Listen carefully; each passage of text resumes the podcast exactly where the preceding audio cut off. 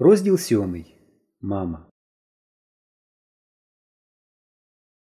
Мешко лежав на ліжку забинтований, тихий, прислухаючись до віддалених звуків вулиці, які долинали в кімнату крізь тюлеві занавіски, що ледве колихались. Ідуть люди. Чути їхні кроки по дерев'яному тротуару і дзвінку українську мову. Скрипить віз. Хлопчик котить колесо, підганяючи його паличкою. Колесо котиться тихо, постукує тільки на стику. Все це Мешко чув крізь якийсь туман, і ці звуки змішувалися з короткими снами, що швидко забувалися. Поливой, білогвардійці, нічна темрява, що сховала поливого, Нікіцький, кортик, кров на обличчі поливого і на його мешковому обличчі тепла, липка кров. Дідусь розповів йому, як все це сталося. Загін залізничників оточив селище, і не всім бандитам пощастило втекти на своїх прудких конях. Але Нікіцький втік. Під час перестрілки поливого поранено. Він тепер лежить у залізничній лікарні. Дідусь поплескав мешка по голові і сказав Ех ти, герой. А який він герой! От якби він перестріляв бандитів і Нікіцького взяв у полон, тоді інша справа. Цікаво, як зустріне його поливой? Мабуть, плесне по плечу і скаже Ну, Михайле Григоровичу, як справи? Можливо, він подарує йому револьвер з портупеєю, і вони вдвох підуть по вулиці, озброєні й забинтовані, як справжні солдати. Нехай хлопці подивляться. Тепер він і півня не злякається. У кімнату увійшла мама. Вона недавно приїхала з Москви, викликана телеграмою. Вона поправила постіль, прибрала стола тарілку, хліб, змила крихти. Мамо, спитав Мишко, кіно в нашому будинку працює? Працює. Яка картина йде? Не пам'ятаю, лежи спокійно. Я лежу спокійно. Дзвінок у нас відремонтували. Ні, приїдеш, відремонтуєш. Звичайно, відремонтую. Ти кого з хлопців бачила? Славка бачила? Бачила. А Шурка Великого. Бачила, бачила, мовчи, кажу тобі.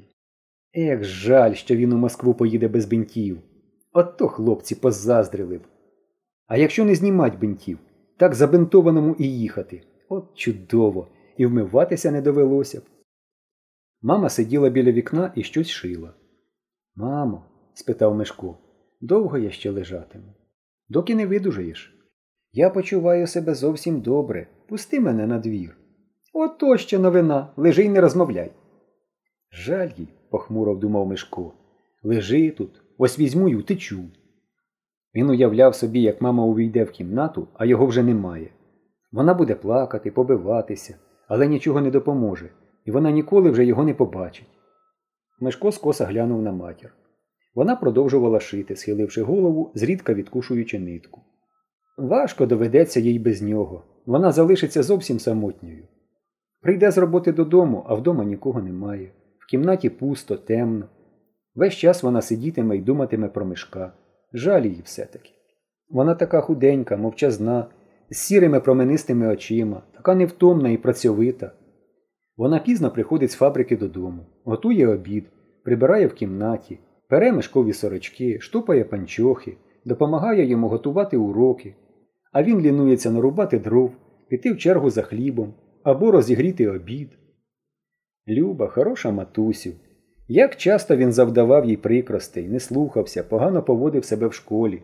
Маму викликали туди, і вона вмовляла директора, щоб той простив Мишкові. Скільки він зіпсував речей, порвав книжок, одягу. Все це лягало на худенькі мамині плечі. Вона терпляче працювала, штопала, шила, а він соромився ходити з нею по вулиці, як маленький. Він ніколи не цілував матір, бо це вже телячі ніжності. От і сьогодні він вигадував, якого б завдати їй горя. А вона все покинула, цілий тиждень бігала по теплушках, тягала на собі потрібні йому речі і тепер не відходить від його ліжка. Мешко заплющив очі. В кімнаті майже зовсім темно. Тільки маленький куточок, там, де сидить мама, освітлений золотавим світлом згасаючого дня. Мама, нахиливши голову, шиє і тихо співає. Мешко розплющив очі. Тепер невиразно видно в темноті її бліде обличчя. Пісня змінює пісню, і всі вони тужливі й сумні. Мешко раптом розплакався. І коли мама нахилилася до нього Мишуню, рідний, що з тобою? Він обняв її за шию, притягнув до себе і, уткнувши обличчя в теплу кофту, що мала такий знайомий запах, прошепотів Матусю, рідна, я так тебе люблю.